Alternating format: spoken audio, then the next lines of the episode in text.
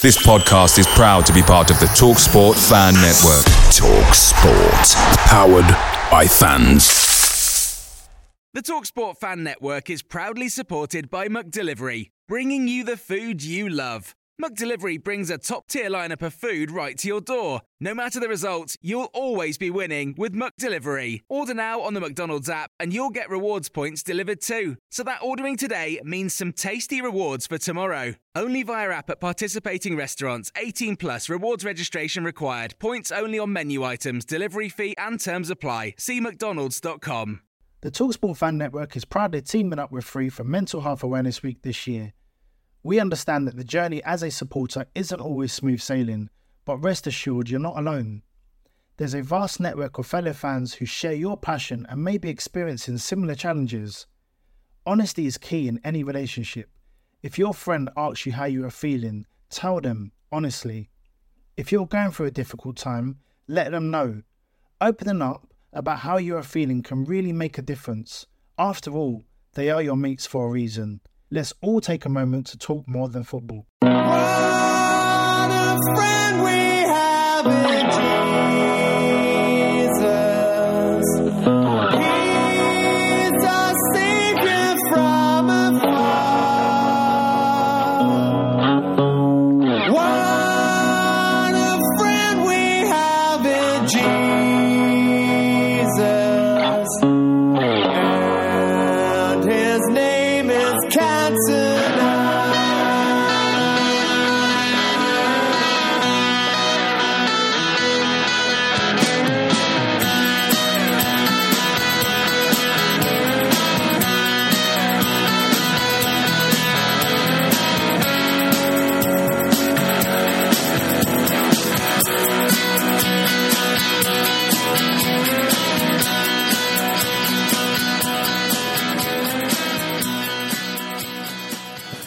This is Talking Devils, your favourite Manchester United podcast. I'm Wayne Barton, joined by the legendary former Manchester United and England defender, Paul Parker. Paul Parker, one of the best defenders in Premier League history. His man marking skills were renowned throughout the land.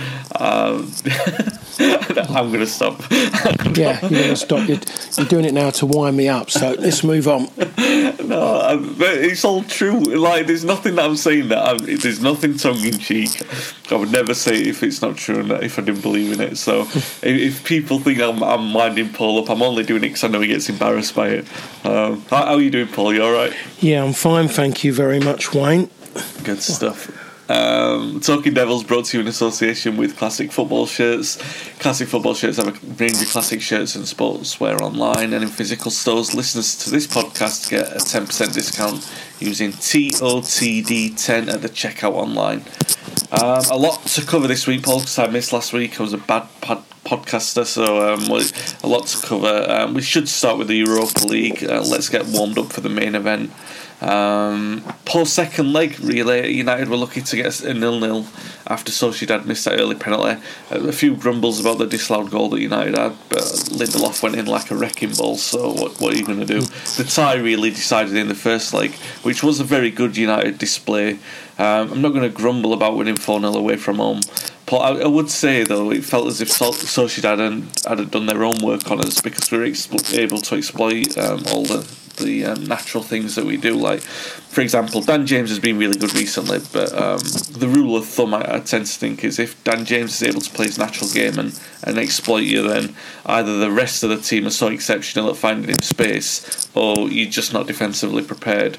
And I think Sociedad in that first leg, first leg at least, they weren't. Um, they weren't prepared for us. They played into our hands a little bit, Paul. Um, so it made the sort of tie a bit of a procession.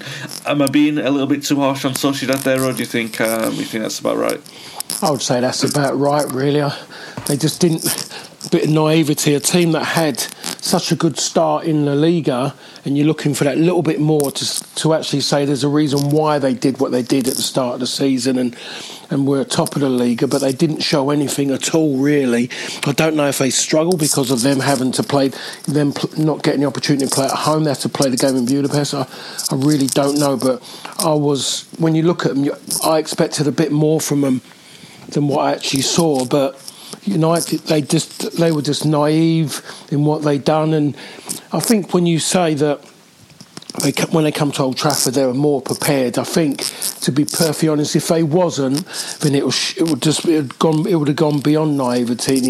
It'd be negligent, mm. and I think you'd have to get rid of the manager if they were going to come and get beaten four 0 at home, four 0 away from. Well, they played two games away from home anyway, but to lose four 0 at Old Trafford, manager should have lost it. Would have lost. Well, should have lost his job if that was to happen. And it boils down to the fact of you've been beaten. You're four 0 and you suddenly say to yourself we're not going to concede anymore here. We can't afford to keep, concede. Tie's gone, game's gone. Mm. Let's not embarrass ourselves any. Let's just give a little bit of grit, and whatever happens, we win. We win.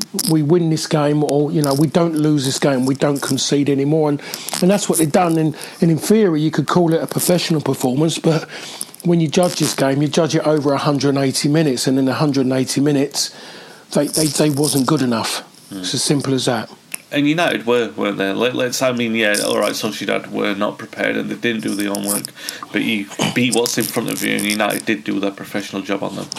Yeah, they did. They done they done the hard work early on, and that's what you do. I mean, that's if you dig in and you get it done, uh, it makes things easier. I think there was an old adage many many many years ago in football, which does is not used anymore, but I still think it's quite significant. Is the fact of um, they always used to kind of say, I mean, I'll get it out of my head in a minute. I've just had it in my head, and it's just gone out of it again. It's virtually um, win. You got to win the battle to win the war. Yeah. And I think in certain games that, that comes that, that stands out, and I think you have to do that. And you can talk about United's away form in the Premier League sometimes, or it has been early on when they were going behind. They wasn't winning the battle earlier, early enough, but they did win the war in the end. Fortunately enough, on numerous occasions, but that can only go for so long. So somewhere along the line that, that football saying is still about. I'm sure it's used a lot in the lower divisions because that is a that is a battle down there. You have to do that. You have to play in a certain way from the start to try and get that territory to control the game. And and then I have to say when you know United did that when they played um, Sociedad in the first game, you could see it from the start of the game that they were right. They started it right and you know, when you look at them in Europe, their away performance in Europe, you have to say it hands down beats their their away performance in the Premier League just by the way they go they went about the game. Mm, yeah. Um, so yeah, United through to face AC Milan. Looking forward to talking about that tie when it comes around. Um, in the Premier League, 3 1 win against Newcastle, fairly routine, um, was followed by this uh, weekend's visit to Stamford Bridge, uh, which was much more eventful than a nil nil scoreline suggests. Um, I, well, I say much more eventful. In terms of the game itself, maybe not. Um, Paul, nil nil, take the penalty incident aside from the game, because obviously we're going to talk about that in a moment. Solskjaer, after the game, pra- praised the performance but criticised the on ball quality. And I think he was right to do that. A lot of people have missed that when they've looked at the summary of it, but Solskjaer was quite keen to say that on the ball we weren't good enough. Yeah. Um, on, unlike other games, you know, you couldn't say that the front three didn't get on the ball, but I think when you look at it, it was definitely one of those games where the lack of a top quality midfielder hurt us, wasn't it, Paul? Because they were very good at breaking up the play again, but so poor on the ball, and it sort of set the tone for the performance. Yeah, I mean, uh, to be honest, uh, that says it all, really. You can throw in a, a load of big words and you can analyse deep, but that's that's the way. That's exactly how it was, and that's why I kind of saw the game when I was working on it, and almost use kind of use those different words. But that's what I was saying. They did. I mean, they were just going. United were just destroying without creating anything, looking to create. Again, Fernandes was out of the game. Chelsea got him out of the game. Yeah. United struggled. He was getting trying to get into the game, and all he was doing was getting more and more frustrated. And and United are more than just a team that are going to destroy. You can't be like that. Any any team, can, anybody can can, can destroy. You go down to the second division, you know, the football league. You can you can find teams in there that can come out and destroy. You Manchester United, you're in the top division you have to have, have that little bit of more, that little bit more, and you look in certain way in games. And yes, you have to do that little bit of work to stem the tide of a, another top side. You don't want them to be able to play through you. But that first 10, 15 minutes, Chelsea were electric. Their Yeah, they movement, look good. them, you know, the way they couldn't, you know, I couldn't get them near them because they're one touch and, excuse me, their um, pace of the pace they're putting on the ball into players, kind of virtually telling them, you know, to turn quickly just because the ball was coming in at such a pace. Or if, if they didn't, they just suddenly went boom and they just touched it off and played back and through and causing all kinds of problems. The one thing they couldn't do, Chelsea, which has been their biggest problem, even under Lampard, is that last bit in the final third where Tuchel hasn't really yet found what is his best attacking trio or double act, whatever, whatever you want to say. They haven't got that bit right yet. He's got his defensive shape sorted out, but it's just missing Thiago Silva, I think, and Alonso wasn't playing, who is a, is a is would have caused more problems than what Chilwell's ever going to cause as a as a wing back. But yeah. they were lacking in that sense. United, and he's got he's got to sort of really figure out what he wants to do in that midfield and is he just going to keep having two midfield grafters and a playmaker, or is he just going to look around? Is it with turn around and say, my team has got to be better with the ball, and we've got to get on the ball more, have more time on the ball, and then we can look then to get an extra creative player on there and take away one of the, one of the um the game breakers. Um, because it is it's really showing up to be honest good as it is and they're just about getting over the lines in a lot of game when you when they come up against the so-called one of the top six there's nothing ever there. It doesn't look that United suddenly don't look like that team.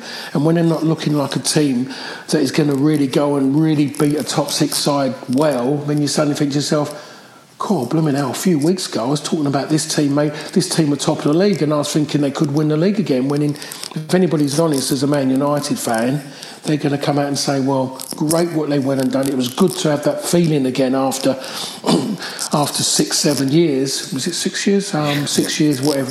That that feeling." But I know that we wasn't good enough to go and win that league because we just haven't got the right personnel at this moment in time. Yeah. And and you know, uh, uh, you're right. And we've we I think we were kind of saying that. And I think a few people over the window were saying, "Oh, you're being a little bit cautious, a little bit negative with this." But I think there's a difference between being negative and realistic. And and I wanted to give praise to Ole, but the reason why I was being hesitant with giving that praise about us like saying, "Oh, we're going to win the league" or whatever, is because in February or March, when the squad settles down and that form settles down, and we're not playing quite as well, and we go through that sticky patch, and we see where United level off and where they are, I don't want Solskjaer being criticised for not massively overachieving. I still think that this is an overachievement because if you remember going right back to the start of the season, we were talking about. Um, top four and the way that the, the end of the transfer window went, it was such a sort of mess that we were kind of lucky to come out of that with a that Cavani settled as well as he did, and b that Scholes responded as well as he has done to the the Telles thing. But apart from that, hasn't been a great um, strengthening of the squad from last season, and. You know, so to, to sort of consolidate that top four spot, I thought um, was really good considering how much Chelsea spent, how much other teams around us spent, and I'm not, I'm not saying that United are paupers, of course they're not, but in terms of what I was expecting us to achieve, to be second place in the league. Now, what we're talking about now, Paul, and I think what we've talked about all along, what we've said McTominay and Fred, and you were saying this a year ago, uh, was your reservation about McTominay dictating the pace of a top game like that. Now, he does well in breaking up the play, but you saw yesterday a couple of moments on the ball where he's just not. He's just, and it might come, it might come, but it's not there yet. And you just think they're a player alongside him, or, or alongside Fred, one or the other, who is better on the ball, who is more comfortable at sort of moving it so that Fernandes isn't always like like you said. Fernandes gets lost because one of those because we don't have one good passer in the two midfielders really, and I think that's a massive consequence of that. But at the moment, and I'll get onto this in a, in a bit because I've got a bit of a rant with Solskjaer um, and, and the way that people are talking about him after this game. But this is this squad, Paul, and yeah, people might talk about these nil nils again. I'll talk about them in a bit, but that's this squad, that performance yesterday, that is what to expect, isn't it? I know people are surprised by it. They think that they should expect more. I think that's about right for, for this squad, isn't it? That's what to expect, as good as we can get from, from that group of players. Yeah, I would I would say so. When you're looking, when it comes to games like that, I think Ole does go on his guard and the way he plays because he knows the truth himself about what he's got.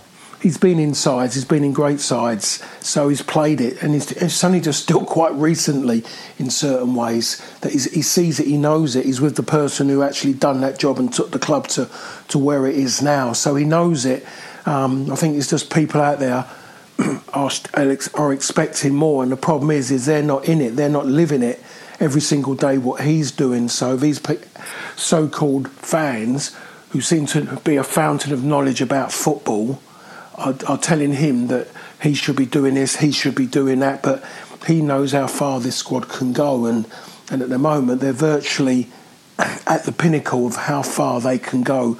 Now is going to need a bit of extra blood and guts to try and finish the best of the rest in that league because there's a distance between Manchester United and Manchester City. When they play each other, it's going to be different. It's not really maybe going to show as much because of how much it, the game is, how much is on that game for the City.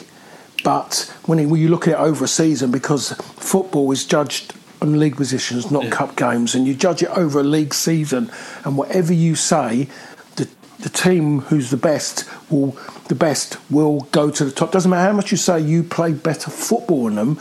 Is the difference is that they've been winning more or getting or getting the vital points needed in the games to make them top of the league.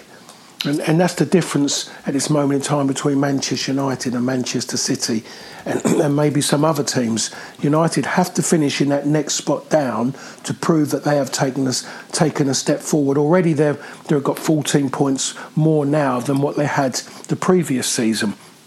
Do you do you take that as a significant jump and think, yeah, you take that, go, yes, that's that's good. That is better than we've done last season. Or do you look at it and go, well, hold a minute, the way this season is and what's happening out there, can we take this seriously, or have you got to wait till next season? That is the question, and that's what we and the, we'll be doing is comparisons next season, Yeah, Wayne, yeah. comparing this to what we what we're going to endure in next season. So.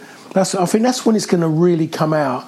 The, what what clubs have stepped forward and now have used this what's gone on to really step forward as a club and a team to the ones who have struggled with it and have maybe going to take a step backwards and not come forward from from this era of the Premier League. Yeah. Um, so obviously there some other big talking points from the game yesterday.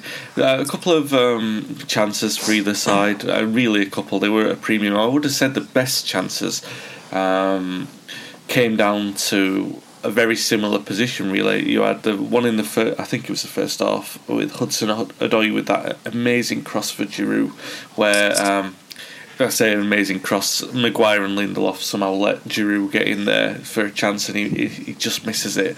And then right at the end of the game, in a similar position, McTominay doesn't have the quality of that cross, but the players are there. So it's like the, the sort of reverse scenario. And I think that was as close as both teams came to the goal. Um, apart from the um, Hudson Odoi, um, no, was it Hudson Odoi with the handball in the first half? Yeah, it yeah was, it was. It was. Okay, so obviously, Paul, his hand is in an unnatural position. It connects with the ball. All of the Chelsea players appeal for handball, ironically enough, when he knocks it onto Greenwood's arm. Um, a lot of people saying, well, Greenwood's arm is the one that pushes um, Odoi's into um, into that position to handle it. Um, first of all, before we get into all the nonsense that came after it, on, just on the basis of what you saw, do you think it was a penalty? No, Right. Okay. No, not not at all. I didn't even look at it as a penalty. And one of the things as well is is that Chelsea players were reacting for a handball in their box, but then no United players were reacting for a penalty. Yeah. Not one of them. Not one of them. Greenwood, yeah. No, no one. Greenwood. No one. No one actually reacted for it at all. So that that tells you a little. Tells you a story. That does as well. Harry Maguire only got involved in it and started pulling a face, saying like he was disappointed it wasn't one. He didn't even know it wasn't one. He didn't even know it. It could have been one, but he gets involved in it. and it wasn't anywhere near it. They've made a massive meal of something, and maybe because the game wasn't the greatest, they're just looking for something that Sky can just look for something to make it, you know, to do out of that game, and it was, it wasn't. I mean, you said there it's unnatural. Well, what, I tried to say, why was it unnatural? Because he was off balance. The ball was up there, and you're trying to move your arms around. You don't have your arms around the. You're, you're trying to twist your body so your arms come up higher because you're looking to twist it. And when you twist, you need your arms up to make sure you don't fall over because if your hands are in your pocket and you try and turn quickly, there's a chance that you're going to fall over or your body's your, your body's going to lurch so you need your arm up to bring, keep yourself up high so it's not really unnatural and and that's the thing about I always say about all this VAR, with VAR, or I'm not going to call it VAR because it's it's still humans who yeah. are, who are make who are actually doing it. It's not machines. So um, it needs somebody in there, and I keep saying this: someone who has played the game for a long period of time and it doesn't have to be a Premier League player, it doesn't have to be a Football League player, it could be a National League player, but somebody who knows about the game, has done enough in the game to know about it, who can actually see those things straight away and go, nah. Mm. Just go, no, that ain't no. There was no intent, and is it? Oh, with his arms up high above his shoulder, it's unnatural. No, it's it's it's natural because of what the rest of his body's doing, because of the balance, the symmetry of the body. And these people in there haven't got it. I've seen, I go to games, Wayne, I watch some of these referees and assistant referees warm up. Christ almighty. It's terrible. You wouldn't want your kids to run like that at a young age, and to run like that as an adult, it must be embarrassing. These people have never, some of them have never kicked a football properly to understand it, to know it. So it need, they need help.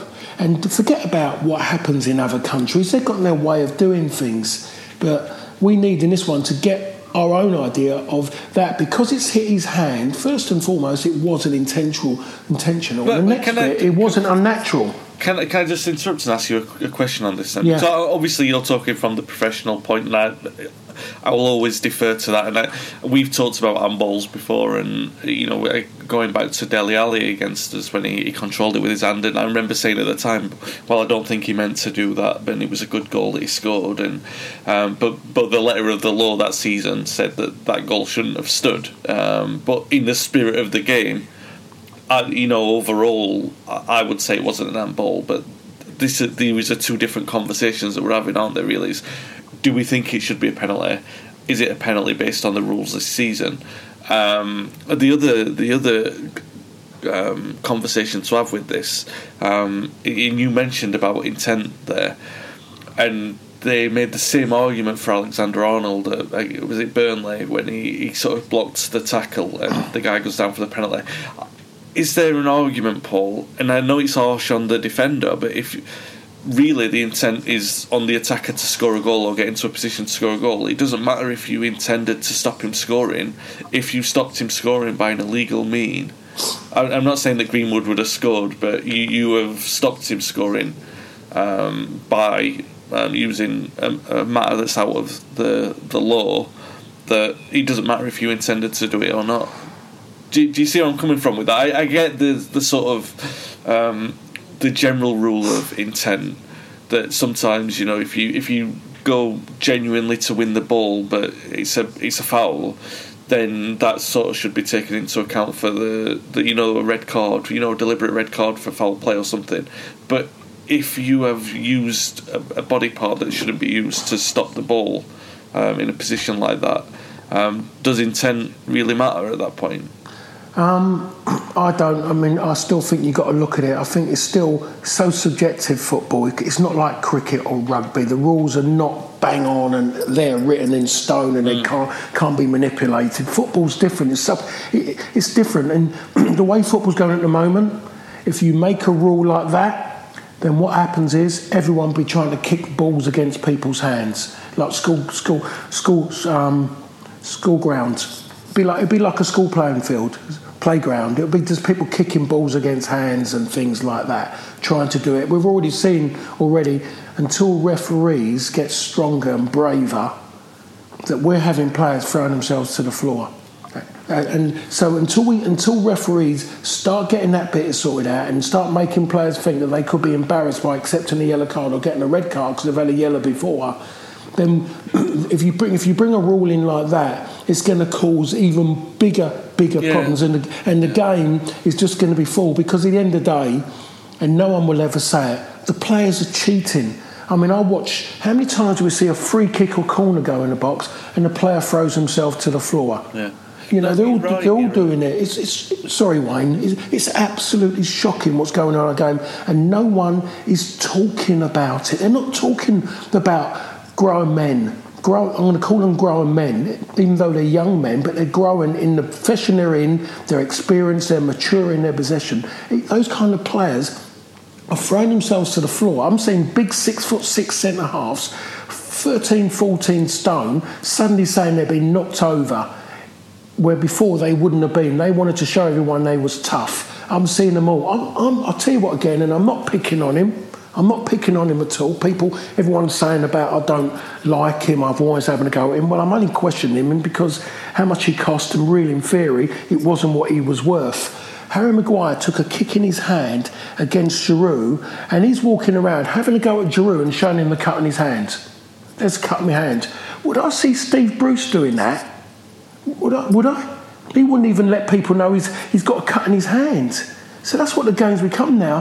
The number five of, and captain of Manchester United is going around showing Giroud what he'd done to him. It wasn't a great big, great big, high um, stud marks, ripped open groin or anything like that that he's done, and it was over the top challenge, a bit like what you know Andy Sinton done to me. Andy Sinton ripped, ripped me open on the inside. I didn't go to Andy and say there's that or anything. I didn't do anything. I just I got on with it. I didn't want to. Andy knew what he'd done wrong. He come across and he he come across and he said sorry to me, but. The thing about it is, though, that I didn't want anybody to know that I was hurt. Hmm. I definitely didn't want him to know that he what he'd done to me. I, he only knew after when he saw me walk when I walk when he saw me walking after. So it, it, it's wrong at the moment. What's going on? And and if we bring that handball rule in, it's going to cause even more controversy on on that side all over. It's it's bad enough now as a spectator sport because the game keeps stopping every two seconds. Yeah, no, I'm, I'm definitely with you on that. On on that sort of on the philosophy of yeah, players will look to kick the ball to hands. That's obviously where that would head, where it would head. But I'm just thinking. I, w- I was thinking more on, on that sort of obstacle course kind of way, you know, like Alexander Arnold against Burnley. He, he just blocks the player off, um, and it's not his fault really. But you Well, ag- yeah, you are right, Wayne. You are right about that. He's he's done what he's done. He's got his back to the situation because the way he's fallen down, and Calvert Lewin has made a point of running directly towards him and falling over him. Why can't referees see that? Why can't the people in VAR see that and see what Calvert Lewin's done and go bang? No, you have cheated. Have a yellow card for what you what your intentions were. It was it was unprofessional what you tried to do, ungentlemanly conduct what you tried to do, Calvert, and get away with. Not that it's a big thing because at the end of the day they were winning the game 1 0. Liverpool weren't going to score in a month for Sundays the way that game had gone for them. It wasn't with them. But still, a player tried to manipulate, or sorry, intended to manipulate the referee and achieve that. So the um, the consequential thing is whether or not you know we can disagree on whether or not it was a penalty. It doesn't really matter because what came after that was so farcical. Do you know? Um, it's not one of those where I'm gonna. I wouldn't be like Ole coming out after and saying that's cost us two points because I think the the overall performance didn't deserve it. You know, and I, I'm. I think on on matters like this when the rules changing so much, I would always sort of think your experience of playing the game at that kind of level is much more valuable and, and probable in terms of what should be reasonable than, than what mine is. I just saw it and thought, oh, well, blah, blah, blah. And obviously, if it had been the other way, I might be looking at it a bit differently. However, um, it was blown up because of all the nonsense that happened in, in the middle of the game. Obviously, the the play goes on, it stops, he goes and checks it. Um, he sort of looks like he's going to give it at one point because. Oh, was, that was shocking what he'd done there. I assumed initially points downwards directly, and I think the way the camera, the view I got, it looked like he'd given it. Yeah. Uh, And I think the players thought it. And that's when, all of a sudden, then I knew he hadn't given it because I then saw Harry Maguire whining about it. And 'cause then I thought, because it showed, I saw Hudson go, like going mad at one point. Yeah. So the referee, they, they don't know what they're doing. There's too much going on in their heads with what's going on. So I'd love to see what's going in. In there. As, as much as anyone goes, oh, I've been in there, they show me this, they show me that, they're not really getting a real view of it. Is anyone actually sitting there and watching what's going on and able to talk truthfully on how they work in that little room they work in? And no one will come out and say that, will come out and say it because they're mostly told that with you coming in, that you can't go and talk about what you're seeing. So they're scared of what they're doing and what might be said about them. And to be honest, the, again, it's coming this this bit again, which has been mentioned. The referee should be out there after the game explaining what happened, why, how he got to that decision, and what happened because he, first of all, gave a penalty. But they, never get asked any questions. And you think yourself, in any other industry, whatever, you be you have to go and talk about it. A player does. If a player's made, press will go to a player and look for an answer. They do that after the interview and when they score a goal or they've been involved in something, a big highlight in the game. They have to, in a way, explain themselves. If they're not explaining themselves straight after game, somehow they.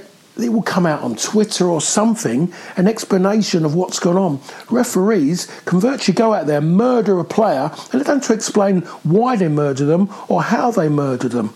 Well, apparently, Paul, he did. He told Harry Maguire. Um, apparently, he said the reason why he didn't is because they, it would cause a lot of talk afterwards. Now, I'm not in. So this is this is what Luke Shaw Sorry, said. sorry there, Wayne. Are you, are you saying Harry Maguire said the referee said that? No, no. I'll, I'm going to read to you um, the quote. It was Luke Shaw's post-match in- interview. Right, he said.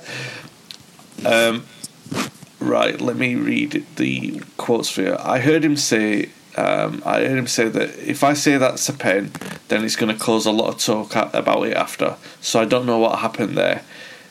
H, that's what they call Harry Maguire, said that they got told it was a pen. He got told it was a penalty by VAR. So I don't.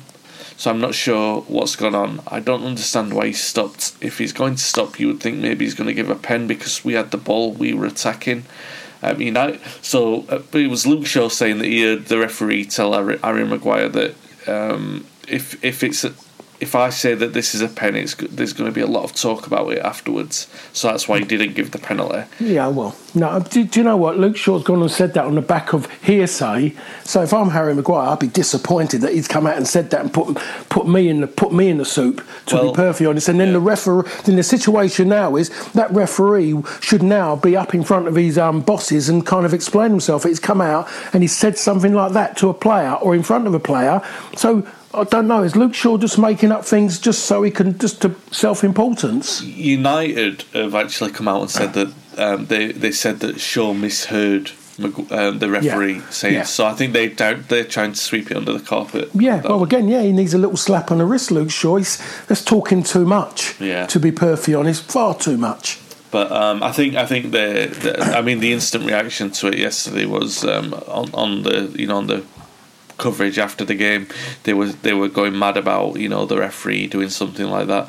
But you know referees are under a lot of pressure this weekend um, for what happened against. Uh, They need to give the games back to referees, Wayne. That's Yeah. that's the reason why they're under more pressure than what they were before. They haven't made the game any easier for referees. They haven't made it any easier for fans at this moment in time. And fortunately, at this moment, not or unfortunately, whatever way you look at it, there isn't fans in the stadium because because it be honest, it would it would cause tension in a stadium. This is in, this this system would is is causing tension. It's, Yeah. it's, it's, it's winding people, fans up.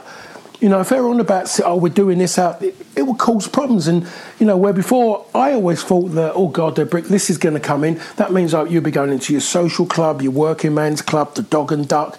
And you won't be, you'll have nothing to talk about because everything's going to be correct. There's nothing to ever argue about it. Oh, yeah, you did play really well. You deserved it. But not anymore. There's more talk now, but they're not really talking about the game. They're not talking about the foot, who was a better team. They're talking about decisions and this um, Akram not giving it, not giving a decision. So it's it's gone backwards in a way. It's not really. It's not fun. You know, I go out and I do games. Is it fun? Not really. I have more fun in a normal time coming back on the train, squashed up against the door. At the moment, I can drive in and drive out because it's quiet out there. No fans in there, but it's absolutely just it's, honestly, it's becoming something now. Football is becoming like a like a repeat drama. You know what's happening next. You're looking at the football and it's bland, quite boring, and everything needs a lift. We're all sitting there waiting. And we're- the moment something happens, we're just sitting there waiting for the commentator to go, "Oh, I think VAR's going to check this." They don't really know straight away, but it's just now everyone's got to talk about VAR because it gives you more. You can have more words about it. So it's it's getting te- it's getting a bit tedious the game now. It needs fans in there to give that little bit of an edge for everybody, for the players, and we need to stop try to stop this talk about these people in the broom cupboards and get the game what it, what it's meant to be about. It's about footballers. Yeah, the game. sh- you're, yeah, right. you're right. It's been decided. Many games have been decided by people who aren't even on the game. on Yeah, the that, well, that'd be on, that's life outside the game as well. The, the main people in fo- in, involved in football are the ones who are not who are not earning out of it. Foot, the money in football is going to non-football people now. The game now is being is being run by people who are non-football people. The main people involved are the ones who are being persecuted out on the pitch. I think as well, um, one thing that you wouldn't see as much of is, and I'll get onto my rant in a second, um, is that, and we've talked about it before, playing out from the back when you're not, Oh. we don't have the strength to do it, and United do it all the time. They wouldn't get away with that if there were crowds there. There were long passages, and Chelsea were at it as well. They just, it, and it's so bad. It's bad to watch. It's so Oh, it's, bad fan- to watch. it's phantom. It's phantom football. It's not real. They wouldn't do it if they did it and got caught out once. The next time it goes again, you'd hear the fans go. You could hear fans go, "Oh no!" And all of a sudden, it would put the players on edge. And then all of a sudden, they go, "Oop, "We're not going to do that." Yeah. There's been there's been a couple of teams who are okay. I think there's two teams. Well, there's only one team who who could do it and they wouldn't be phased by it, and that would be Manchester City. yeah, absolutely. They, Um, they, they, they wouldn't be phased. Other teams are doing it because everyone feels obliged to do it because they feel like they're going to get they're going to get stick if they don't do it from the, from everyone. eh, eh, Or they look they look bad because they're just going long and they're going to be persecuted by the media because gone, gone long. It's like everybody now. No one wants to kneel down and really wants to kneel down, but they feel they got to because they don't want to be that person named as not kneeling down. yeah. So that's what will become there. Everyone, be your own person. Go, just be your own. Um, Zaha's come out and said it. He's not playing at the moment, but when he plays his next game for Palace, everyone's all they're going to be talking about is Zaha's going to stand up. Yeah. Oh, he stood up, and it's, it's absolutely embarrassing what we've what we've come to now with football. Why are we got? Why are we allowing all this to go on? Why are we allowing allowing the political side to get involved? And we're talking about that before the game. Football is being taken over. it's, it's absolute. And people say to me, "Oh, don't you wish you was playing now, Paul? The money and everything." I go, "No. Why not, Paul? Because when I was playing, I was playing with good, honest people, and the game was in the hands, in the hands of the players and the fans." They were the most two most important things. The the most important thing is that is the people on the pitch, and then you got the people who actually were investing in the people on the pitch. So there's a lot of criticism about Ole. You know about um, you know they looked at the, the, the scores and obviously it's another nil nil against a, a top rival and it, it, that apparently proves how cautious we are. So here's the rant um, that's coming up. The cautious side of it. Look, he tried to win the game. I'm I can't believe the short memories of some people. In his first season at United, Mourinho threw games at Arsenal and Spurs at the back end of the season because he gambled on the Europa League. He did that and we finished sixth in the league. Now the gamble paid off because we won the Euro- Europa League, but I, I would much rather have a proper go in the league, even with an element of caution to compete with those teams around us. Of course, we've said on these podcasts, Paul, that you know after all of those games, um, looking similar as we have done, flat in midfield, nothing from the forwards, where we haven't looked like winning or we haven't looked like losing. At least we tried to win. We don't have a divine right to win games, and people are now saying Ole's holding the players back. I don't know what they expected from this season because was, uh, well, I was saying at the start of this pod, you know, we're in second place. We're playing well overall. There's an improvement in there at least. We can see the areas of the squad that need improvement. And it's obvious that Ole wants players to improve those areas. Like he wanted Sancho, he wanted Haaland.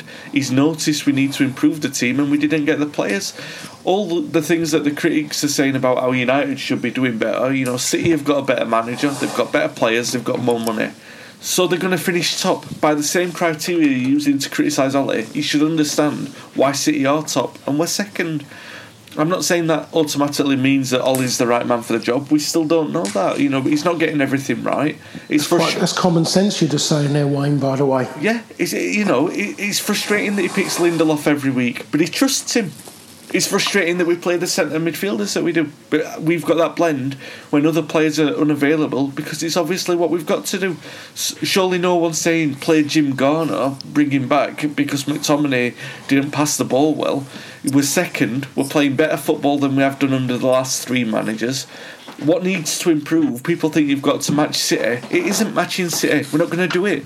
You've got to get to a level of consistency in games like these, where and we're not a million miles away from it. We do what Fergie did against Chelsea. You know, we you build a team that accumulates points against opponents. You get, you know, the four players that we've talked about before: a defender that's comfortable on the ball, a centre midfielder who's really good at using the ball and and perhaps even better defensively, you know, tackling it, tackling his interceptions better. A centre midfielder, nonetheless, we need. A right winger who can cross the ball, a centre forward who can finish, and also move to create opportunities that might not exist, like what, what we don't see from Martial, but we can see from Cavani, what difference that makes. Some players respond well to that competition. Luke Shaw, for example, even Rashford sometimes responds well to competition. Others don't. Martial's one of those players. We know that we need three or four players. Ole's got to be backed as much as possible to get those three or four players. He's also got to show that he identifies that as an issue. Now it's not a problem now. For you know, obviously we get a little bit frustrated that he picks them, but that's the squad that we've got. If we go into exam, for example, if we go into next season, and that centre back partnership is Maguire and Lindelof, the centre midfield is McTominay and Fred, and we're relying on Martial for goals, then we can start saying, oh, he's part of that problem because he can't see what needs fixing. I just don't. Paul, I, you said earlier, like it's common sense. I wrote down these notes because I thought these were just the things that came to my head. Why isn't anyone else seeing this? Why? Why is it always always cautious? It's just I, that's a reasonable thing to expect. Who, who do they think is going to come in? There's no obvious coach in world football that's going to come in and get a big improvement out of this. And Ole has deserved a chance to take us that next level because he has improved us. You mentioned the 14 points, I didn't even know that, but even that itself shows that even though we, you and I have both sort of said with the team sheets, oh, not really sure about this. At least the improvement is there for Ole to turn around to both you and I and say, "Well, I told you so." And you and I would both say, "All right, Ole, you've you've earned that because the results have backed you up." I, I just if we can be big enough to do that, and we, we're quite stubborn people with our opinions, why can't everyone else? It's, it's ridiculous. I don't know. I'm, I'm ranting. I'm, I'm going off on one, but I just and, and I know that I'm preaching to the, the converted Paul. I know that you you support Ole and and you sort of agree with everything I just said. I just got eh, you. You draw nil nil against Chelsea. It's not the worst result in the world, and it's not a sign that he's being negative. You could see that he was trying to win the games, but the players just they didn't have the quality to do that. They didn't have the quality to do that. We don't have a divine right to win football matches. You know, by all means, let's have that. You know, like you and I did, have like a big interrogation after the Sheffield United game, because you've got to look at the problems there that need fixing. Because we can do better than that. But a nil nil against Chelsea, like yesterday, is kind of where we are at. So sorry guys, if you were expecting something better, if you were expecting that Manchester City style domination, it's not there because that's not us, that's not the manager, that's not the players, it's not the club. It's just not going to be the case. Um, anyway, uh, what's coming up this week? Palace. Um, you were there at the weekend, Paul. Um, but we Palace have got good results against us in the past. They've known how to play against us. It looks like they're going to be without Zaha. Um, what what can we expect from Palace this week? a stubborn team who just if you if you don't get something early against them and then go on from there, then you have a problem, as you've seen with the recent Brighton game.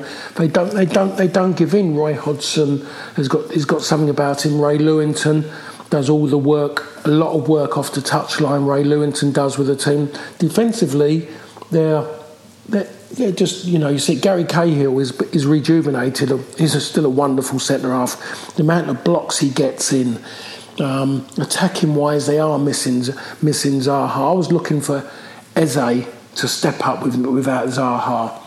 I don't think he's ready yet, but he's a talent. He's yeah. a talent when he's got the ball at his feet. He's a talent, but he's not really going looking for it. He hasn't got that edge to him which Zaha has got. And the thing about it, Zaha, if he was playing or if he is playing, because I'm sh- sure he still wants to prove a point, then he's going to be a problem. He makes a difference. I think he gives that belief to a lot of the players when he is playing. So everyone knows that you can't take Palace for granted, especially Manchester United or any top side they play against, they seem they seem to just have this threat about them that they seem to go and get something. So um, it, is going to be a, initially a tough game, a tough game for them. But it's about how they deal with it. Yeah, yeah, and um, United obviously for whatever reason, even despite the fans um, not being there, um, are better in away games at the moment. We've got that run um, of away um, undefeated games it goes back over a year um, expect that we could get a result against Palace, um, but everyone in football is going to be expecting it to end against Manchester City at the weekend. Paul uh, City on this unbelievable run of winning games. Um, basically, um, the the you know the plaudits are there for Guardiola again. Apparently, for the fourth time since he's been in England, he's reinvented the fullback position. Uh, uh you know. they, they've won all these games. Before we talk about the game, this fullback thing that they keep talking about, you're as a as a former fullback, where do you stand on this? I look at it and I think I can see, like you know, in the first season he was making them a bit more narrow. and wanted them to join in with the play a little bit to squeeze the play in the pitch. Um, what they was talking about with I guess it's all about Cancelo at the moment and the way that he's playing. But I just when I look at that, I just think that's just a matter of balance on the team. The way that City play, because they have so much of the ball, they can afford to move another player about as long as he's got the energy to move back into his normal position. When you when City don't have the ball, I don't understand what people again think is so revolutionary about it. It's, you know, it's it's good to watch um, from um, a tactical perspective, but it's not particularly um, groundbreaking to overload players in possession, is it? No, not in that way. But because it's City and the way the way they are, it's a different kind of movement, a different kind of ball retention, and the, by the um, fullbacks narrowing, that gives them the extra people in midfield. They can go back forwards. How many times they get in trouble in in the high end of the pitch and they come back because the fullbacks are tucked in. Um, and what you're finding as well, well, teams like West Ham did. West Ham got at them because in the second half because they was attacking the areas because of the, the wide areas because the fullbacks were tucked in. Mm. That's how West Ham got a little bit of joy from it, and it's a battle. But the difference is this time for them is they got two centre halves, maybe the best two centre halves that Pep's had since he's left Barcelona. Yeah. In that sense, they are be- the better ones. They are the ones that he, he he knows that he can put in there and they're going to do well for do really well for him. He knows that if one of them is playing next to someone else, they're okay. If both of them were missing, then it would be a big, big problem for him. You know, Fernandinho can go and do a job, but he, he wouldn't do a job as good as maybe what these two are doing quite consistently. It'd be interesting at the end of the season. Um, if City do win the league, is Dias Dias going to get the same um, fanfare as what Van Dijk got? Mm. Because Dias has been incredible. Yeah. He's yeah. defending, he's attacking, everything about him's been brilliant. He's a better player with the ball than Van Dijk. He's more fluid with the ball, more flexible with the ball. I just think Van Dijk is a proper, he's, you know, for, for British football, is just bang, and just does it all very easy. Doesn't overcomplicate his game. If he has to beat someone, he will go and beat somebody. It's just, and he does what his job requires him to do, and he, he won't push it too far and take liberties. And that's maybe the why he looks what he is, because he very rarely makes a mistake. Dias has got that look, which I think we quite enjoy. That kind of play. You think to yourself, Corey, you could imagine, imagine him ten years ago.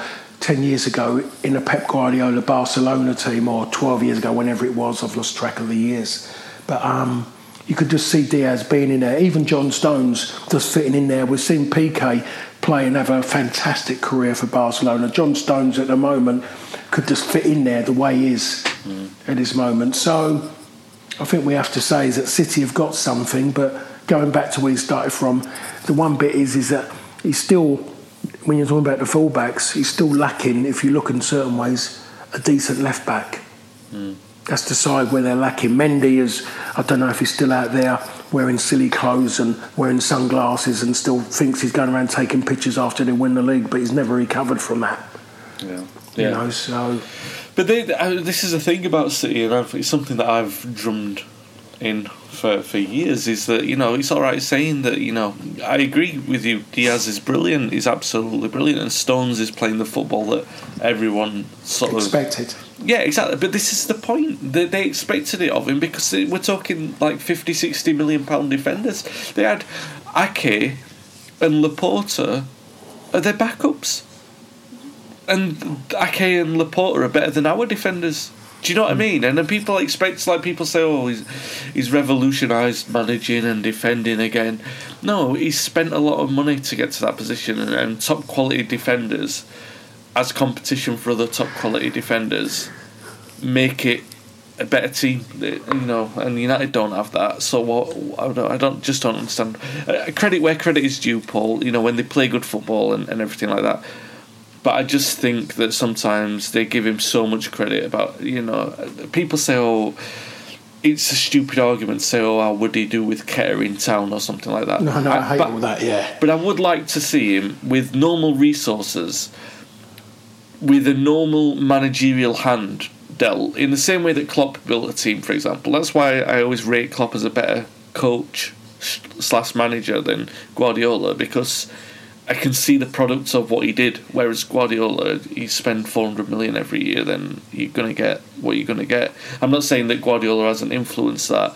I just think I don't see the products of it as much as I do at other clubs. And but it, it, you know, regardless of that, that's the task that United face at the weekend. Um, and in a way, that area, those areas that they do leave when they condense the pitch, is kind of the areas that United like to exploit, isn't it? James and Rashford on either side. So, um, in some ways, you would say it's as set up for a United win as it is for a City win. Um, am I being too optimistic with that one? What about the way the game's going to go? Not in terms of what I expect, but in terms of the way that both teams line up. That um, you know, United this, you know, City are brilliant and they they're not going to give United time on the ball, but United's strengths can still be seen if they if they are. Obviously, in order for that to be the case, United are going to have to be clinical with the ball and accurate with the ball, which is they did it. Was it the league game last season? We we showed that, but obviously it's not something that we see very often.